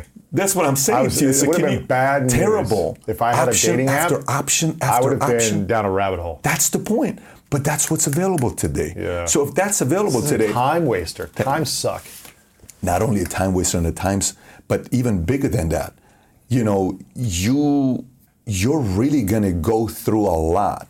And today, you know, sex is no longer what it used to be because sex is so easy today. Mm-hmm. It's not you know? intimate. It's not. No, back, you know, you got like we had to go and say, hey, what's your name? Hey, you know this. Hey, can I buy you this? Hey, you you want to just go do message this? someone and let's meet yeah, up. you know, DM. Hey, you put an emoji. You don't even need to say anything. The emoji describes everything else, right? So and then it's like, oh, you got one girl here, one girl here, one guy here, one guy there, and it's on both sides. Mm-hmm. So now the value of that goes. So you have to almost get that out of your system. And then you say, you know what? I'm so burned out. Mm-hmm. I'm so. I'm good. My dad said this, and this may be bad advice, but this is what my dad said. He said, go out there and be with every kind of woman you desire in every single place. Do every crazy thing you want to do. Get it out of your system. Then think about marriage. Again, don't blame this on me. Send a message to my dad if you're upset with him. Okay, Gabriel42 is his handle on Instagram. but uh, he said this. But what his point was, his point was, temptation's never going away. And if you win in life, you're gonna have more opportunities. More things are gonna come More up, and you, you have the opportunity to screw up. But he's just trying to say, you don't ever want to be the person that you were a geek in high school, you were a nobody, you only dated one girl, and then you meet this one girl, you marry her, and then at 38 years old, you're this hotshot lawyer making 600 grand a year, and everybody knows, you know, you got millions of options, but you got married at 25. You couldn't have waited till 34 to experience what it is to be a hotshot guy, and then you marry. Wait till the hotshot phase. So it's it's the Yeah, I think someone said, uh, a mutual friend of ours that you know, I won't say his name here, but he said you're only as loyal as your level of options. He's like, if your options are low, then you're gonna be pretty loyal to that one person. But then when options become, wow, look at all these options, you got to be really loyal and be committed. Not easy. Very, hard challenging. today. Very yeah, everybody can act hard and say, well, you know, you have to be, you have to do this and you have to do that. No. We have one of our guys that uh, went through a bad marriage. Okay, very ugly breakup that they had. Uh, I got calls, and everybody said, "Did you hear what about what he did and what he did this and da da da da? I can't believe he did this. Do you know he did that part?" And the whole story was there was another girl in the picture, but he was married. Okay, so the guys who were talking a lot of smack, I said, "I want you to come to my house." They said, well, I'm going to talk to you guys today. Come to my house right now. They came to my house. I said, okay, come on, guys, let's go outside. We're going to do a project together. So did we go outside? I said, guys, everybody lined up by the pool. Everybody lined up by the pool. I said, guys, lined up? You ready? We're going to play a game, and I'm going to see who's going to win this one. So, okay, we're ready. We're, we're a very competitive environment. You ready? You ready? You're, I'm ready. Let's go. Okay, so here's the game. What is it? Let's see who can walk across the water the fastest. Go, go ahead. Ready on three. Everybody walk across, walk on the water, across the pool to the other side. But on three. You guys ready? One, two, go. I said, what happened? Oh, you can't walk on water. I got it. So if you can't walk on water, don't judge another person's mistake they made. Yeah. Learn from it. Try to figure out a way to respect them and move on. Yeah. If they decide they can't go on because a mistake is that uh, hurtful to them, that is their business. You do whatever you can to support because one day when it comes down to your turn of screwing up, you're going to make sure the world doesn't want to judge you the way you judge everybody else. So be Yeah. patient. Exactly. Be patient with what you're doing. Uh, I want to ask you the final questions. This has been really inspiring and powerful. And uh, before I ask them, where can we follow you uh, on social media the most? You got amazing YouTube, amazing Instagram. Where do you like to hang out the most? Yeah, I'm probably, if you message me on Twitter, I will most likely respond back on Twitter. Uh, YouTube, if you go to Valuetainment, you'll see the content that's there. And then the, the website to go to is yournext5moves.com. And if you buy a copy right now, we're sending you a chapter to read of the book. And if you buy three copies, we're sending an hour strategy that I put together on uh, four different uh, strategies to what to do in 2020 post pandemic. But yeah, you can go on Amazon and buy the book. You can go on Barnes and Noble buy the book. Your next five moves. And uh, once you do read it, I can't wait to hear your thoughts on what your next five moves are going to be. Absolutely, yeah. This question is called The Three Truths. I ask everyone at the end. Imagine you've accomplished every dream you could ever imagine. And it's your last day on earth many, many years from now. And it's all come true. But you got to take all your body of work with you all your words, your videos, your audios. It's gone to the next place wherever you go. Hopefully, you get to that heaven spot, right? And you can share three things with the world, only three things. These three things you know to be true in the world that you've learned, these three lessons. What would be your three truths that you would share? Three truth, truths to share for me. To share to the uh, world as these yeah. lessons, but they would have nothing else from you. No other content, nothing else. Number one, learn how to process issues. Learn how to process issues, not just solve problems. Learn how to process issues because if you learn how to process issues, you'll make better decisions as a husband, as a wife, as a father, as a business owner, as a as a leader, as anything. Processing issues. Uh, second thing I would say is figure out a way to for me, uh, spiritually, you know, uh, uh, uh, I have a very unique relationship with the man upstairs, and it's played a very, very big part of my life. You have to realize I'm not the guy that's the, uh, uh, I'm the skeptic believer. But I'm somebody that a lot of miracles have happened in my life for me to know that without God and the man upstairs, I wouldn't be where I'm at today. And I'm not just saying I'm not one that talks a lot about God. You don't see me talk a lot about my faith, but you're asking me the last things to say. It would be that. So number two would be Whatever it is you believe in, seek your own truth when it comes down to your faith and then practice it. Practice it because it, it is going to give you a different kind of a strength that all the money in the world cannot give you. It's very important when you're making decisions that you're at peace with many of your decisions because the moment you're in anxiety and panic, you're not going to be enjoying life too much. And then, you know, uh, the last one, go make your money whatever way you can. Set the money aside for yourself, set the money aside for your husband, your wife, your kids, and then figure out a way to give back to public service, whether it's going to be through mm-hmm. charity or politics. But do that last part. If you say, I have no desire to get into politics, like your dad sounds like he would have been great in politics, Yeah, by the way. yeah. Either go do public service, mayor, Congress, Senate, governor, involvement advisor, or you know, clergy, and not clergy, church, nonprofit. Figure out a way to give it back after you set yourself up financially, so you don't have to worry about that Yeah. anymore. That's powerful. Well, I want to acknowledge you, Patrick, for uh, for the way you've shown up your entire life and how you constantly grow, constantly improve, and care about people first. That's what I see in you the most. Just before we got on, you did a little video. You remind me a lot of myself because you did a little video, send it to Robert Greene, just say, "Hey, we're thinking about you." That's stuff I do all day, and I just know that your GPA doesn't determine your your self worth and your value, and what you struggle with growing up doesn't determine it. What what I acknowledge in you is how you show up for other people and how you think deeply about how other people can grow and be better human beings. So I acknowledge you for that. And and you have no ego. You have a little ego, but you really don't have much ego because you're always willing to learn and see if there's a better way to improve, which I think is the way we should all be. It's like how can I always learn? And even if I think I know it, I'm still going to ask people, Yeah, yeah. you know, who, who are better than me, Yes. what I need to do to get to that next spot. So I really acknowledge that in you. I appreciate and, that. Uh, I think everyone should get this book. It'll be really powerful for people to check this book out. Uh, my final question is what's your definition of greatness? alignment. It's purely alignment. Uh, if I'm aligned with my values and principles and my goals and dreams, and those two are aligned, I'm the most fulfilled, happiest person alive. It's when you're unaligned, when you are miserable. Yeah. When uh, one time we're in Hawaii, uh, my wife and I come back up to the room, and then I said, "Babe, we have to decide what values and principles we want to build a life on." This is pre-kids, so we go through. We made a list of 43 of them. I said, okay. Out of these 43, you can't have all these 43, right? You got to you got to choose some of them. So you have to cut some of them out. And you know, our family, the David family, we lead in every possible situation we're in. We respect people because you can learn something from everybody. We improve because it's the one thing that'll give you peace of mind, knowing as long as you improve, everything's going to work out. Mm. And then we love because everybody has some issue they're dealing with. The four things we pray for is courage, wisdom, tolerance, understanding. So courage because if you're ever going to be doing something big, you're going to face enemies that you are going to be afraid. You're going to have to have courage. Wisdom, if you're going to lead people older than you, you need to have wisdom to be able to lead them. Tolerance to be able to deal with annoying people, and understanding to know that uh, everyone's got a different story. And then we don't bully, and but we also don't get bullied, right? So once you have your values and principles and they're aligned with the way you live, you're good. If you don't, panic, anxiety, depression, regret, misery, and it's all an act. It's all an act. So, my biggest thing when it comes down to greatness is alignment. And that's why in the book, when you ask me what's the first move, is who do you want to be? Mm. Once you're aligned with who you want to be and the life you want to live, you start enjoying this thing. Mm-hmm. When you don't, it's like it's like time is going by. You're not enjoying it. Relationships are fake. A lot of things are fake. So alignment's number one on my list. Hmm. My man, Patrick. Thanks, My man. man. Appreciate Yes, you, appreciate you. Thank you so much for listening to this episode. If you enjoyed it, make sure to share it. The best way you can help me is to spread this message far and wide.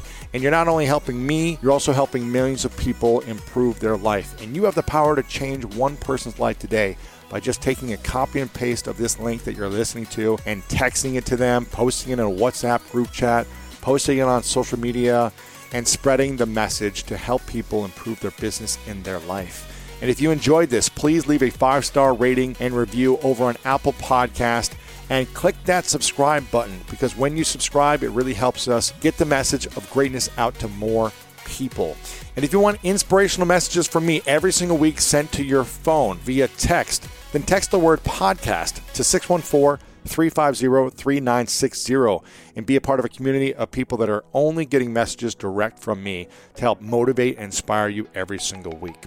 And I want to leave you with this quote from Abraham Lincoln, who said, Let no feeling of discouragement prey upon you, and in the end, you are sure to succeed. You know, business, entrepreneurship, creating an idea and launching an idea, being a freelancer, all these things take time and energy and they're skills that you need to learn. I didn't think that I was going to be able ever to be an entrepreneur as a kid growing up. I didn't think I had what it took. I didn't think I had the skills. I didn't think I was smart enough, but I'm telling you, when you have a desire to do something, you will be hungry to start to learn what those skills are and making it come true. And that's what I had. And if you are in that position right now, this could be the perfect timing for you to really launch and grow your business, your brand. Find the problems that the world has and be the solution. The problem is the solution. Lean into that. And I want to remind you if no one's told you lately, you are loved, you are worthy, and you matter. And as always, make sure you go out there and do something great.